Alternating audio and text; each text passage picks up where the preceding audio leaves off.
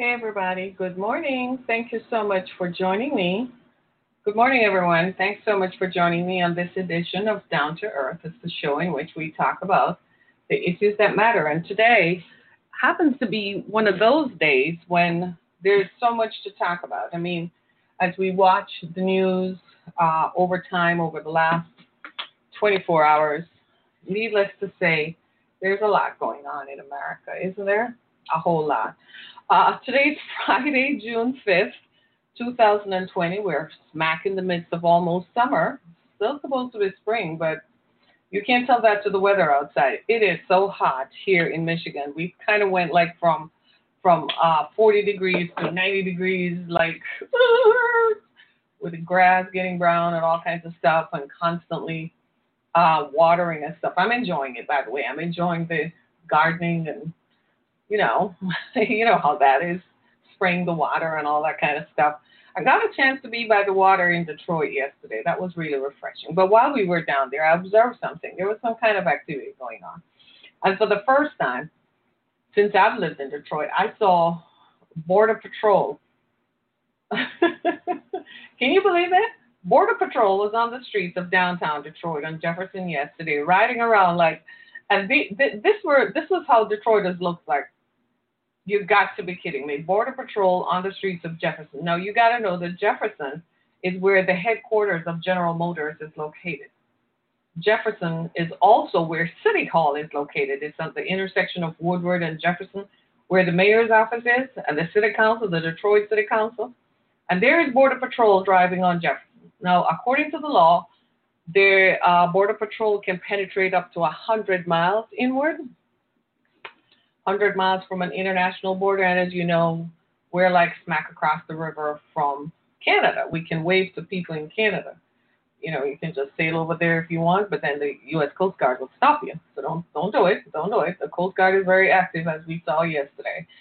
So it's just interesting. We live in interesting times when uh, you can find Border Patrol patrolling the streets of downtown Detroit. I wonder if anybody from the Detroit Police Department is hearing me because I saw a police cruiser yesterday and they looked just as surprised as we were because that's their vicinity and their jurisdiction. And yet here is Border Patrol. Had lights flashing too, y'all. Scary stuff. Like people were just like, let me get off the street and get home. That's kind of how I viewed it too. I'm like, let me get home because I'm not about to have an encounter with anybody anywhere at any time. So, because it's just crazy stuff. So today, yesterday we talked about uh, Floyd, George Floyd, and his whole situation with um, yesterday was one of his memorial services in Minneapolis, which was very emotional. I did not watch the entirety of it, I just saw parts of it, and I couldn't handle it myself. It was very emotional, and I suspect it's going to prove very hard for people moving forward to to understand it because George Floyd is kind of a representation of every black man who has been killed by police. And we are getting to more nationally. There was, uh, in recent times, we had Ahmaud Arbery. And today we're talking about one of them. Black Lives Do Matter, Breonna Taylor. Today is the birthday, the 27th birthday of Breonna Taylor. Guess what? She didn't live to see it. I have a 27 year old daughter. Yes, I'm old enough. I didn't start out as a child bride, uh, but I have a 27 year old daughter. She's very much alive. She's very much studying. She's someone I can reach and touch. And by the grace of God, I didn't lose my child to police violence or gun violence or any kind of violence. I'm very grateful that I have her and she's alive and kicking. I also have a 17 year old daughter. I'm very much grateful that she too is alive and very much alive and in fact will be embarking the uh, other stage of her education with Michigan State University in just a few weeks. Now, I cannot, I'm, I'm saying all of that so I normalize and humanize the suffering of Breonna Taylor's parents. Breonna Taylor has a mother and a father and an uncle, and aunt, cousin, and nieces who today are mourning the fact that instead of celebrating her birthday, they're at her tomb, they're at her graveside looking at what is left of her life. we've got to put this into perspective because it's important to memorialize it because this is a life that was lost. This is why they're having the public showing of George Floyd's funeral so we never forget. Just a few minutes ago, I was watching CNN and they gave the jobless report, and the CNN commentators were frank in their discussion that joblessness is affecting black Americans more disproportionately than any other group in the country. And it is not fair. They're highlighting these are the systemic issues why people are marching. Now, the police feel justified in pushing people down like the police did in, in Buffalo, New York, and caused the man to fracture his skull. They feel justified in putting their knee on the neck of George Floyd. They want to criminalize people, and they wanted to criminalize Breonna Taylor as if she had done something wrong when all she was doing was sleeping while black. She was in her own apartment, sleeping. She had worked a shift as an EMT. She worked during the pandemic. Her family's biggest fear was that because of her job, she would have contracted the coronavirus. That was their biggest fear. Little did they imagine that someone, according to this society, black people are not gainfully employed. That's what systemic racism continues to perpetuate. And here was Breonna working as an EMT, going home to sleep so she could get up and go to work the next day, and the police came and shot her up. Despite the fact that the person they claim, they claimed they were looking for, they had already apprehended in custody 12 hours before, and the cops knew of. And yet, still, they went and fired shots into her body and shot her seven times. I want to say Jesus Christ because I am telling you all right now, pray for me. Because if that were my kid, like I said, I have a 27 year old daughter. If that were my kid, shot seven times, every police officer involved in that, they would be tried seven times. They would pay so much, they wouldn't have nothing left.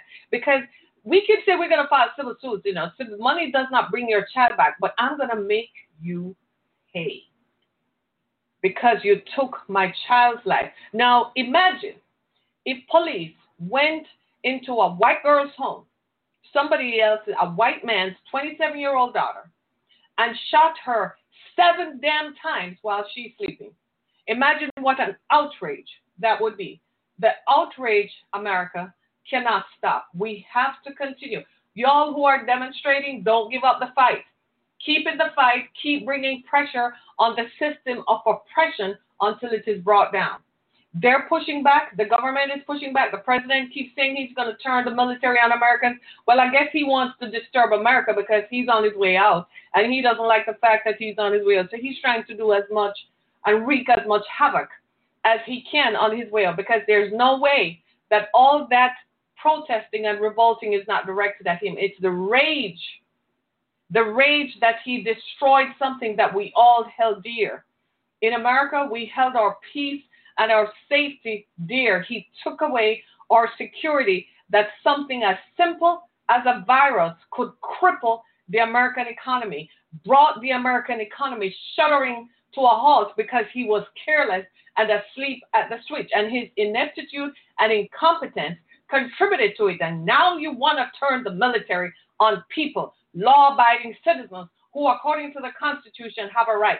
Just because you choose to ignore the Constitution, it's your fault. You didn't study government. It's your fault. You wanted to be president and didn't hire smart people around you to tell you that there are some things you cannot do constitutionally. The United States cannot declare war on its own people. You can't declare war on the people who live in D.C. You can't declare war on the people who live in Michigan. You can't sit there. It's irresponsible to tell people to go liberate Michigan and they show up in the Capitol with swastikas and nooses and then you back off as if you can hide behind a fence around the White House. You are wrong, Mr. President, and wrong every time. You have destroyed this country. And it is wrong. And now you have mobilized and militarized and told the people with guns to pick up their guns and shoot people that it is okay for them to do so. How would you feel if you lost Ivanka? How would you feel if your grandchildren didn't live to see their 27th birthday? It would hurt you. That is the pain that people are feeling right now. Every person in America who has a child, today, when you see your child, pick up the phone and call your child just to hear their voice. Breonna Taylor's parents, their phone is silent. Just in case you've never lost anybody, have you ever lost anybody and you pick up the phone and call their voicemail?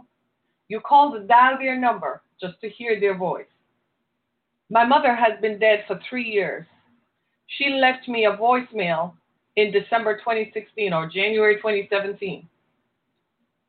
I still keep that voicemail to this day. Why? Just so I can hear her voice to remind me that she lived. Breonna Taylor's parents the only living thing they have of their child is her dead body in a grave in some place in Kentucky. Was that fair? Um, white America, you can't continue to disavow and pretend that black Americans don't exist. Doing so is you saying to yourself that I can't accept the burden that my ancestors left me. So you push it away and continue to use oppressive tactics to keep black people undermined so that you can continue, because you don't want to have to deal with the fact that you really were our descendants of some very wicked people who murdered and raped and pillaged black people. You're afraid to confront it. So, in your fear, you continue to use oppression so black people stay silent and never rise up. But in the meantime, it would have been better if you had made peace with it because at least you would have gotten the chance to at least live and coexist. Now, people are saying enough. You militarized the police and gave them carte blanche to open fire on black people by your treatment of black people. You use the racist system of oppression to enforce racism by militarizing the police. So the police feel very justified in their killing of black bodies. Just yesterday, the trial of the two men in Georgia who shot and killed Ahmaud Arbery while his body was laying in the street before the police showed up. Do you know what they called him? It's caught on tape. The investigator from the Georgia Bureau of Investigation said he heard the man say on tape, effing nigger. That's what he said after he shot and killed Ahmaud Arbery. Do you know Ahmaud Arbery's parents were in the adjacent courtroom listening to the testimony of what that man said after he killed their son? This is this is the legacy that your ancestors have left you. You comfortable with it? We're going to continue to shove it in your face and push it up before you until you drop your weapons and drop your weapons of systemic racial oppression. I had high hopes for Mr. Trump. I really did. I wanted to believe that he was going to bring us together. I bought his message, seriously. I'm like, I like the guy. We'd always admired him because, you know, he was this huge businessman and so on and came back from bankruptcy and so on. And I was like, this dude is cool as kittles. I mean, like, this is a cool dude. I had high hopes for him. Even while he was campaigning and espousing racist propaganda, I'm like, he's saying that to rile people up so he can get more votes. I had high hopes for him. I lost my hope when I saw what happened in DC. I lost my hope. I lost it. Of all the things, the people at the border, I was still saying, mm, he can come around if we expose him to the right idea, if we talk to him. He's a reasonable man. You know, I even asked people whom I knew, I'm like, maybe we need to sit down with a guy and expose him. We, we're even working towards that. But turning the military on the rest of us, he lost me there. He totally lost me. I'm like, dude, that's not what we do. We don't do that. Now, the American military was one of the pillars of our society whom we all admired. That has eroded this week. I believe there are going to be recriminations in a few months. There are going to be inquiries, and it's not going to be pretty. This is our military. It's our tax dollars that pays for this stuff. The police are paid by the cities in which they live and operate. It's our tax dollars that does that. The police go to the mayor and the city council and say crime is up. We need more tools to fight crime. So they increase the budget. The police go and say, well, our officers are in a life and death situation every day, which they are. We need more money to, to compensate them. And the city council says yes. So the police continue to get tools because they're like, we need more sophisticated tools because the criminals have more sophisticated guns. Instead of policing to make sure there are no guns coming in, you get more guns to fight guns. Of course, it was never going to end good in that kind of scenario. It never was going to end good, and here we are. We don't. I find that the police don't do effective policing. Why is there still crime? They know where the criminals are. Why can't the criminals be flushed out? Oh, I can't be bothered. I'm driving home. Oh, I'm on the phone. Oh, I'm looking at porn. They don't, they're not doing effective. They're like, oh, me? I'm not putting my life in online for that. But they turn around, and the speed with which they're willing and quick to kill innocent people is alarming. It is alarming to the rest of us. I really think we need reform. We need reform, and we need it in a comprehensive manner that is going to make all citizens feel safe, not just white people who see the police and are pretty assured that the police will never stop them, even though they might be driving around with a whole cache of guns. They're never going to be worried about being pulled over by the police. They're never going to worry about the police coming to do a military action. Notice I said the police doing a military action in their neighborhood. They never have to worry about that. But the rest of us, especially black people, because there is a history of violence against black people perpetrated by a white oppressive economic system that has no foundations and no basis because white human trafficked black people, white ancestors, human trafficked black people from Africa, brought them here and murdered them, killed them, raped them, both men and women. And then you want to continue doing that to their descendants. America, we got a problem. We need to face it. Breonna Taylor's 27th birthday is today. Black lives matter. Black lives matter. Every parent right now ought to think about that. If you have a child right now, you need, as a black parent, you're probably asking, will my son live to see his 22nd or 25th or 26th birthday? Black parents should not have to wonder where their 27 year old daughter is. They should be looking forward to planning her wedding, planning her first child, the birth of her first child, planning to help buy her a house. The plans around my house are to make sure my 27 year old daughter passes the bar exam, help her get set up in her practice, help her plan her wedding, help her get her first house, and help her when she's planned when she plans to start her own family. That's the plan for my 27 year old daughter. That's the plan for my youngest daughter, who is now 17, who will live to see more than her 27th birthday.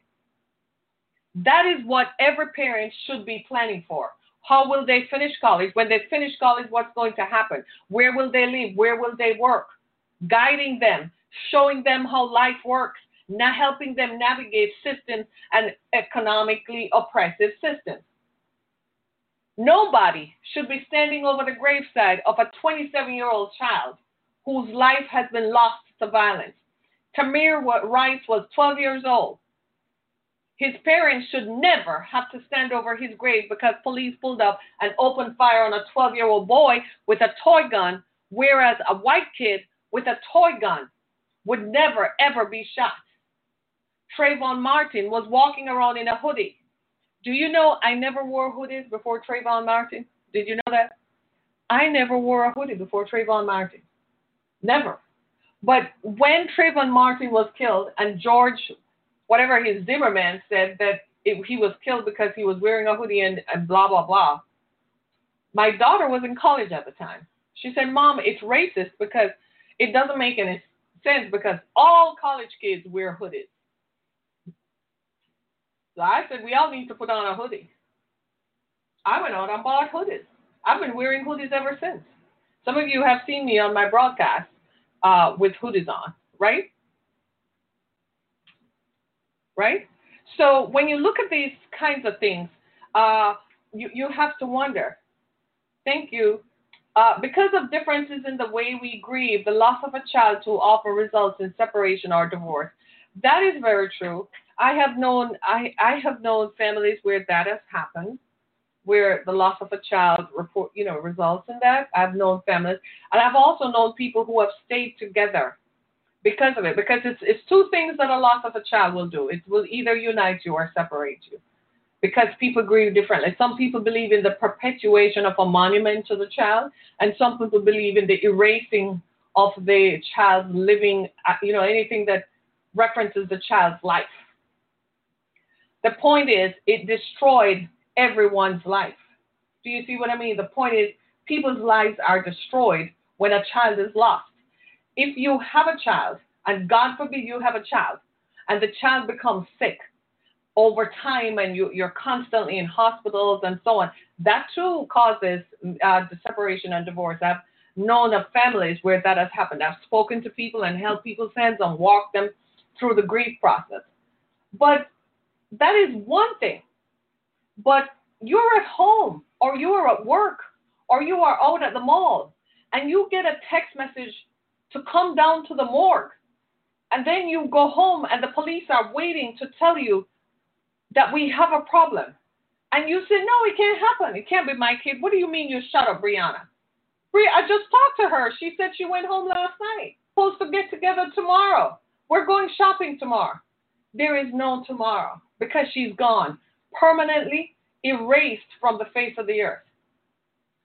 I think we all need. I used to wonder why there were so many cemeteries in cities, and I said, well, maybe a hundred years ago they thought it would never be this built up, right? But in driving past cemeteries around Metro Detroit, I have come to the acceptance that we need to start thinking about who is laying in those places. Every time you see a funeral, you need to ask, who is that being laid there? Is that a black life who was shot by violence? Is that a black life who was shot by police killing? And make us conscious of who we are and make us test the very fabric of our character and the very fabric of who we are as individuals. You can't be so dismissive about other people's lives that it doesn't matter. You can't be so unconscious that the systemic racism issues that happened, and on top of that, we had a pandemic that happened, have caused 16.8% of the black population in America to be unemployed. It is the unemployment rate amongst blacks is higher than it was before the pandemic. Prior to that, it was 14%. Now it's 16.8%. That tells you we have systemic issues. And on top of that, you have a racist, oppressive military state that wants to police black bodies and shoot black people without impunity. You don't have any regard for my life or my children's lives. You immediately look at them as criminals. My daughter is an attorney. You're going to look at her and by the color of her skin determine that she has no value and shoot her? Man, you would be sued within an inch. You would have nothing left. I am not afraid of the police state. Because I guarantee you, if they come after me, they're going to have something else to do. I am not afraid of the police state. I am not a criminal. I don't have a record. Try me on. This is ridiculous. Every black American needs to start standing up. Whether you come from the Caribbean like myself or you come from Africa, every black, black American needs to stand up and say, enough is enough. You're not going to shoot my family, my brothers, my sons, my husbands, and you are not going to kill my children. Enough! Are you hearing me, the police? Enough! It is not going to go down like this anymore. Just yesterday, with all the stuff going on in DC, y'all know I have relatives in Maryland. I reached out because I want to hear, I know their voices are still here because you wouldn't touch them but I still want to hear that they're here. I have brothers and nephews and cousins. I have nieces, my sisters, my sister, my precious brother in law. They have known me all my life. I've known them all my life. It ain't going to go down like that. I don't want to hear my brother, and I don't want to hear my brother in law has an issue. Don't let me hear it. Do you understand what I'm saying? Because of the color of their skin. This has got to stop. And if you are white and you're watching this, you ought to be uncomfortable. And you should be uncomfortable. If this does not make you uncomfortable, you are not human. Stop being dismissive about people's lives. Black people are people. Stop listening to the rhetoric that your ancestors have been perpetrating for years because, in their effort to glorify their own measly existence, they have to put down a whole group of people with a culture. Our culture is richer than yours. When white people were in Europe running around in loincloths, black people in Africa had hierarchies and systems and educational structures and civil and social structures. Meanwhile, your ancestors were in Europe running around in loincloths, calling themselves Richard the Braveheart. Black people had universities and had established hierarchies of who was in charge. When your ancestors went to Africa, they made sure they got the kings and queens. Do you realize the oral tradition that is passed down is different from your record of history, white people? You lied and wrote the history books wrong. That's why we don't respect it. Because the oral tradition that was passed down is not that black people sold black people away. That's the same lie that is being perpetuated now that the people who are protesting in the streets are terrorists. That is the same lie. It's coming from the same place, the same hatred. It's the same hatred generation after generation, 400 years later. We're still here. Wow. And am I indignant? You bet I am. I should be. Walking around in my skin, I can't help it. How can I ignore being indignant? How can I? When my life is threatened by my the existence by me living in my skin. How can I not be indignant? How can I not be indignant when I have black relatives all over the country? I have to worry about their existence like they're worried about mine. You've got to be kidding me. And you're telling me that we should not have redress, that we should not have reparations, that we should not have revisiting of these ancient traditions that causes one race to think themselves superior when all they were looking for was more money, they were looking for a route and a way to make more money because their societies had dried up. They had no more resources, no money. That's the truth, white people. That is the truth. They didn't tell you that, but that was the truth. So they went and found other people. They found people in the East too. That's why there's this history of tension between white Europeans and China because China was resistant from the beginning because China was like, we have our own civilization and our own culture. We do not need you to come here and tell us how to live and how to be. The Chinese resisted to this day. That's the history. So when you hear they're saying all kinds of things, here's the truth. You need to read history. And not from the perspective that your ancestors were right. They were not right. They covered it up they covered up the raping and the pillaging that they did on people of color. And a lot of you say, well, that doesn't matter. No, it does matter. Because when you see me in my skin, you immediately hate me and put me in the category of what your ancestors' rhetoric says. That's why it has to stop. So I'm an author, I've written books. But when you see me in my skin, do you think that I'm an author? Do you buy my books? If you were to meet me, my skin, and you didn't know anything about me, would you look at me and say that's a decent person? Or were you going to judge me based on a category that you immediately put me in? That has to stop. The criminalizing of people based on the color of their skin has to stop. Right? Right? Uh, this is the reason. Yeah. So I'm reading what this gentleman is saying. Possession of stolen property is still a crime, regardless of how you come into came into ownership. Uh, when you read the story surrounding Breonna Taylor's situation, first of all, her partner had nothing to do with what the police were investigating. They had a mutual friend who used to come to their apartment, according to the police, and pick up packages.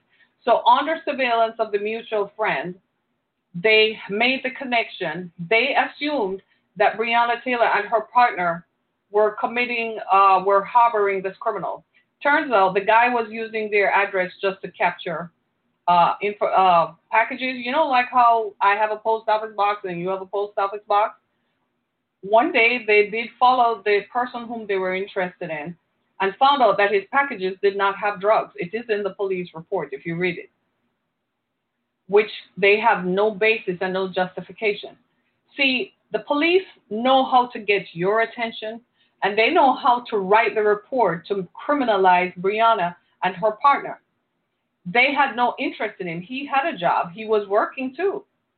Of course, he can carry a gun. He legally had right to carry the gun that he fired. And of course, you the police break down, knock on your door at three o'clock in the morning. You gonna believe it's the police? No. He didn't know who they were. They were trying. They beat down his door to come in. Of course, that's what you would do, right? Isn't that what you say? You have to carry a gun to defend yourself. But that's what this man was doing. So there was no the the Breonna Taylor and her partner never had a criminal record. So don't go criminalizing them. And this is what the police do all the time. They use perception and the power of perception to criminalize people. So you can say, well, her partner was kind of mixed up, so she kind of had it coming to her. No, that's what we're saying. I used to say that too because I used to say, well, you know, the police, police are not going to go there if something is wrong. Until I read more and more of these stories and realized they do do that, and they write the stories after the fact when they realize that, oh my God, I killed an innocent person. How is this going to look? The Louisville police chief put in for retirement after this invest after this investigation because he realizes the officers were wrong.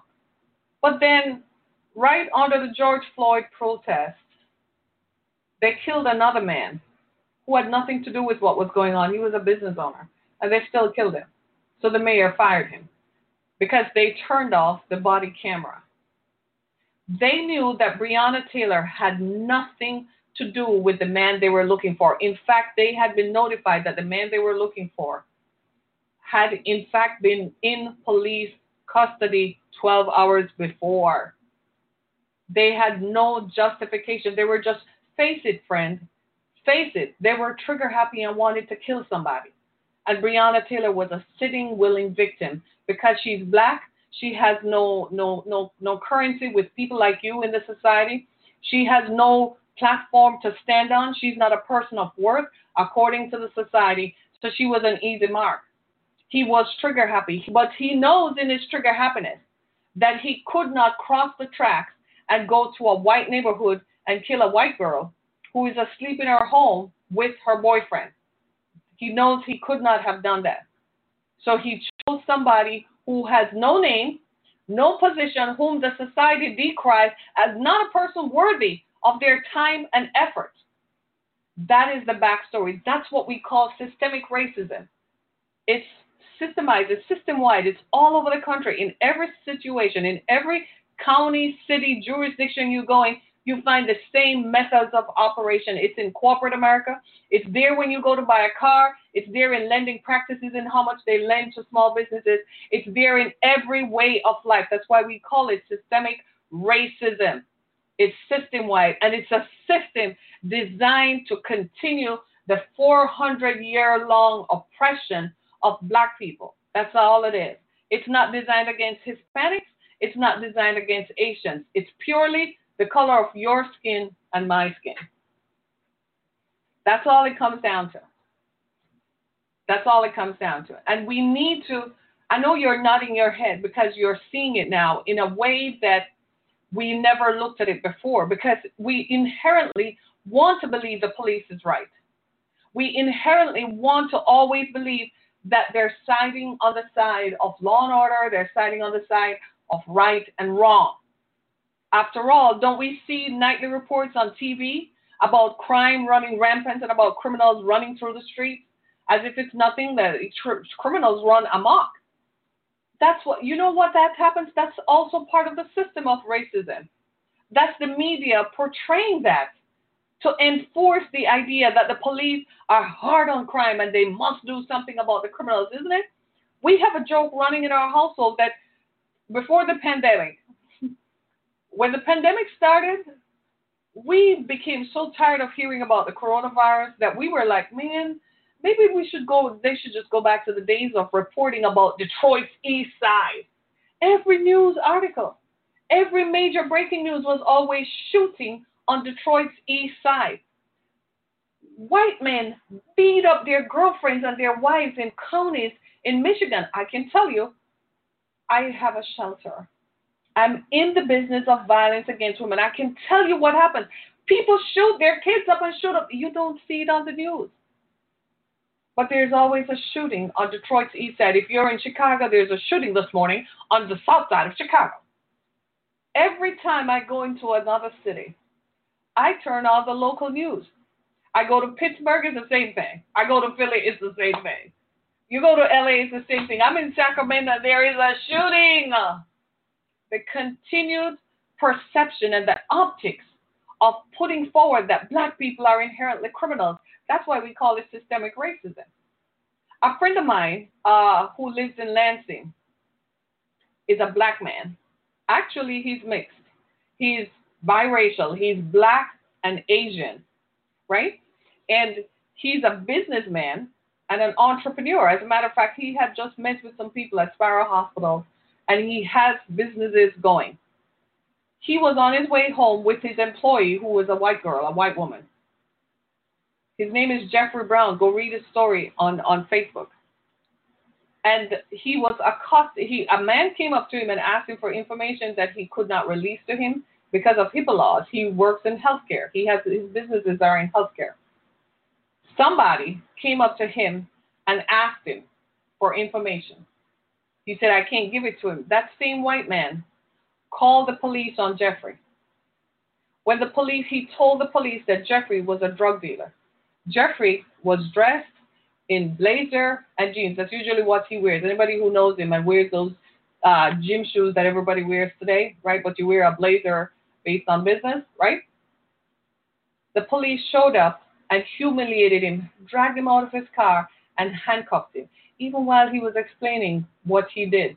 Then the state police showed up because a white man called the police and told them that my friend, who is a minister of the gospel, in addition to being an entrepreneur, in addition to being on the Lansing Fire Council, City Council, they actually called him a criminal. They criminalized him because a white man picked up the phone and called the police because he didn't like that Jeffrey didn't give what he wanted. So he acted out, knowing that if he called the police and told the police that a black man is a drug dealer, that the entire police apparatus would show up. And that's exactly what happened. So you want to tell me again about Breonna Taylor being criminalized? Do you know how easy it is for people of color. Now, if you knew Jeffrey, you would say, no way in hell could that happen to him. Because you knew him. So you know that drug dealing, he probably prays for drug dealers to get saved, to be honest with you. I kid you not. If you knew him, you would know that this is not true. Yet, a white man who is a nondescript person, who doesn't have a business, who probably works as probably a street sweeper somewhere, had more calling card and more more more standing with the police than a black man who is a businessman. It's called living while black. I'm an author and speaker, a white woman who cannot walk miles in my shoes. Never wrote a book, has no calling, never did anything oper- I operate a shelter. Don't do anything. She could just be somebody who just came right out of Appalachia with no teeth. She has more credibility with the society than I do walking in my skin. My name is Harriet Kamek. I have gone places to speak where when I show up, they didn't realize I was black. Because my resume, they didn't believe. I, I kid you not. That is what is called systemic racism. That's what we're talking about. So I thank you for your comments. And I hope that you take this and it changes your perception of what happens to people like Jeffrey and what happens to people like me. It should never have happened to Jeffrey. Jeffrey ended up going back to a city council meeting in Lansing. And and when the, you know they apologized to him, and the gentleman who did it actually came up and said, "I'm sorry, man. No, Jeffrey was in his skin, living while black, and you showed up and called the city and state police on someone whom you interact with in the sphere of leadership in the city. Tell me now if that is not oppression. Tell me now that that is not what it is all about. I will never change the skin I'm in. I can't. I am made this way, and I am happy about it. If I accept you in your skin, you should give me the dignity and respect that is accorded to me in my skin. I should be treated based on the, that's why Martin Luther King said, treat me based on the content of my character, not the color of my skin. If the content of my character is that I'm not a criminal, don't criminalize me. Don't write stories about me that make it sound like Breonna Taylor, that her partner was engaged in crime. Years ago, true story, my foundation, the Exodus Foundation, we run a shelter for human trafficking victims. When I first set up years ago, me, I invite everybody to come take a look. I reach out to, I went to some forums and people in, in upper law enforcement, not the police, people in, in at federal levels, reached out. I don't have anything to hide. I am me all day in my skin. It is what it is. They came, they looked at what we were doing, and I'm pretty sure they were running their background checks. I was comfortable. This is me sitting down, crossing my legs. Like, yeah, this is me. I'm doing what I'm doing because there is a real need out there and we got to meet it. Okay. Okay. To this day. Why? I have no fear of the oppressive system. I have no fear of it, and I should not. My belief is that I shouldn't have to that it is supposed to be there to protect me as long as I'm not breaking the law. But you can't tell me that protesting, according to the Constitution, is a way of evoking change and bringing attention to issues. That's what the Constitution says, that that is criminalizing people. That's what we're talking about. Systemic racist oppression. You may not like racism, but what else can we use to describe it? uh, let's see, oppressive, divisive, doesn't begin to quantify and encapsulate all that this system has done to people over time. It doesn't begin to encapsulate the trauma that Breonna Taylor's Breonna Taylor's parents and family members are going through today. It's a trigger, y'all. Do you realize that they have to every time you talk about George Floyd and Trayvon Martin and Tamir Rice that it's a trigger for survivors. You remember a few weeks ago when the president accused Joe Scarborough of committing murder on his employee, a, a staff member who had worked for him. You remember? And the widower of the the woman who had died begged the president to stop. You know why? It's a trigger. It's reigniting the flames of his grief, reigniting the pain and the loss and the suffering, and putting it all out there in a news cycle that just was endless. And the man begged him to stop. And the president had no regard for anybody's suffering because he was making a point so he could win an election. That's what we're talking about. Every time I talk about Breonna Taylor, that's a trigger for the family members. But we have to talk about it because we cannot let her memory and her life be in vain. She cannot have lived in vain because she didn't kill herself. She didn't do anything. She was not a criminal. The police know that, but they don't want you to know that because they have to do it so that in their defense, they were protecting the city from crime because that's what citizens want to hear. And they say citizens, they're not talking about me. They're talking about white people. They're not talking about me. They don't care. They couldn't care less what I think. They couldn't care less what is important to me. They're talking about white people whom, when they go home, they have to live with. This is why we say that it must end. I am so sorry to every parent, every family member, every friend, every child every, who has lost a parent to this kind of violence, every relative, somebody whom she went to school with, who becomes overcome with emotion when they remember every community member, somebody she went to church with, somebody she went to elementary school with, someone she worked with. I am so sorry. Today is, the, is her birthday, and she didn't live to see it. Her, they can bake a cake. Who her mom probably wants to go get a cake. Who's she gonna bring it to? I have a 27 year old daughter. Her birthday's in September. She better live. You all better let her live to see her birthday, because it would be it would not be pretty. I have a 17 year old daughter who has a birthday in a couple of weeks. I want my children to live. You want your children to live? What about black parents?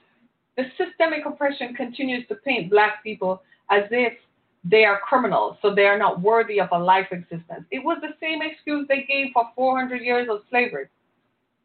Slavery never ended in 1860s. No, it didn't. There was Reconstruction, and then there was Jim Crow. Slavery did not end until the 1960s. And to this day, it's not slavery anymore. It's called systemic racial oppression. The same system, the same philosophy that holds one race superior and another inferior is the same system that persists today. My sympathies today are with the family of Breonna Taylor.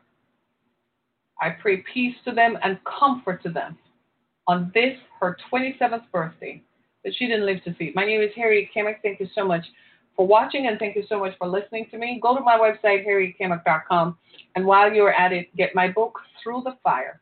It's a story of violence. It's a story of how I overcame violence. And I ask you to get this copy. We are continuing to send this book to, as a resource to domestic violence shelters around the country. Go to Amazon.com and you can find my book, Through the Fire. Thank you so much for listening. Share my story, share this podcast.